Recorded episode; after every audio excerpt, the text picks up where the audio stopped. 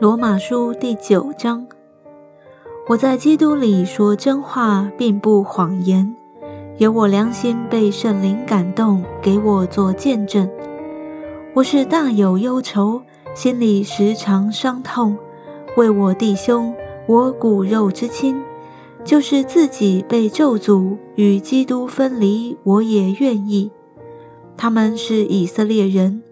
那儿子的名分、荣耀、诸约、律法、礼仪、应许，都是他们的列祖，就是他们的祖宗。按肉体说，基督也是从他们出来的。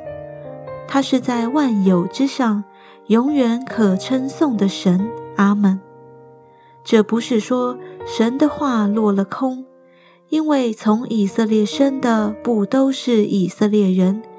也不因为是亚伯拉罕的后裔，就都做他的儿女；唯独从以撒生的，才要称为你的后裔。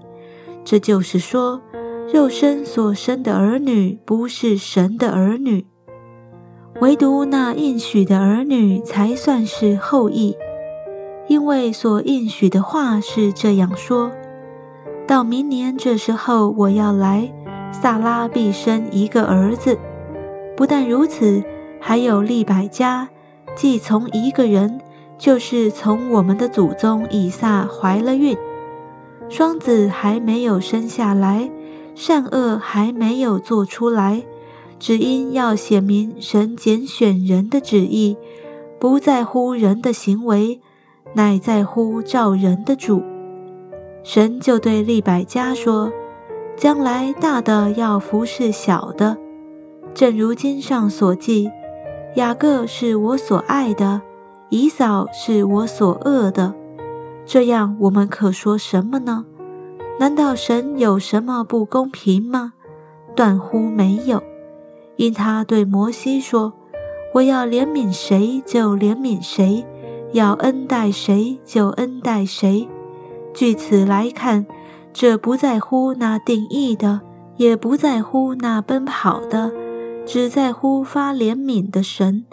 因为经上有话向法老说：“我将你兴起来，特要在你身上彰显我的全能，并要使我的名传遍天下。”如此看来，神要怜悯谁就怜悯谁，要叫谁刚硬就叫谁刚硬。这样，你必对我说：“他为什么还指责人呢？有谁抗拒他的旨意呢？你这个人呢？你是谁，竟敢向神抢嘴呢？受造之物岂能对造他的说：你为什么这样造我呢？窑匠难道没有权柄从一团泥里拿一块做成贵重的器皿？”有拿一块做成卑贱的器皿吗？倘若神要显明他的愤怒，彰显他的全能，就多多忍耐宽容那可怒预备遭毁灭的器皿，又要将他丰盛的荣耀彰显在那蒙怜悯、早预备得荣耀的器皿上。这器皿就是我们被神所造的。不但是从犹太人中，也是从外邦人中，这有什么不可呢？就像神在何西阿书上说：“那本来不是我子民的，我要称为我的子民；本来不是蒙爱的，我要称为蒙爱的。”从前在什么地方对他们说：“你们不是我的子民。”将来就在那里称他们为永生神的儿子。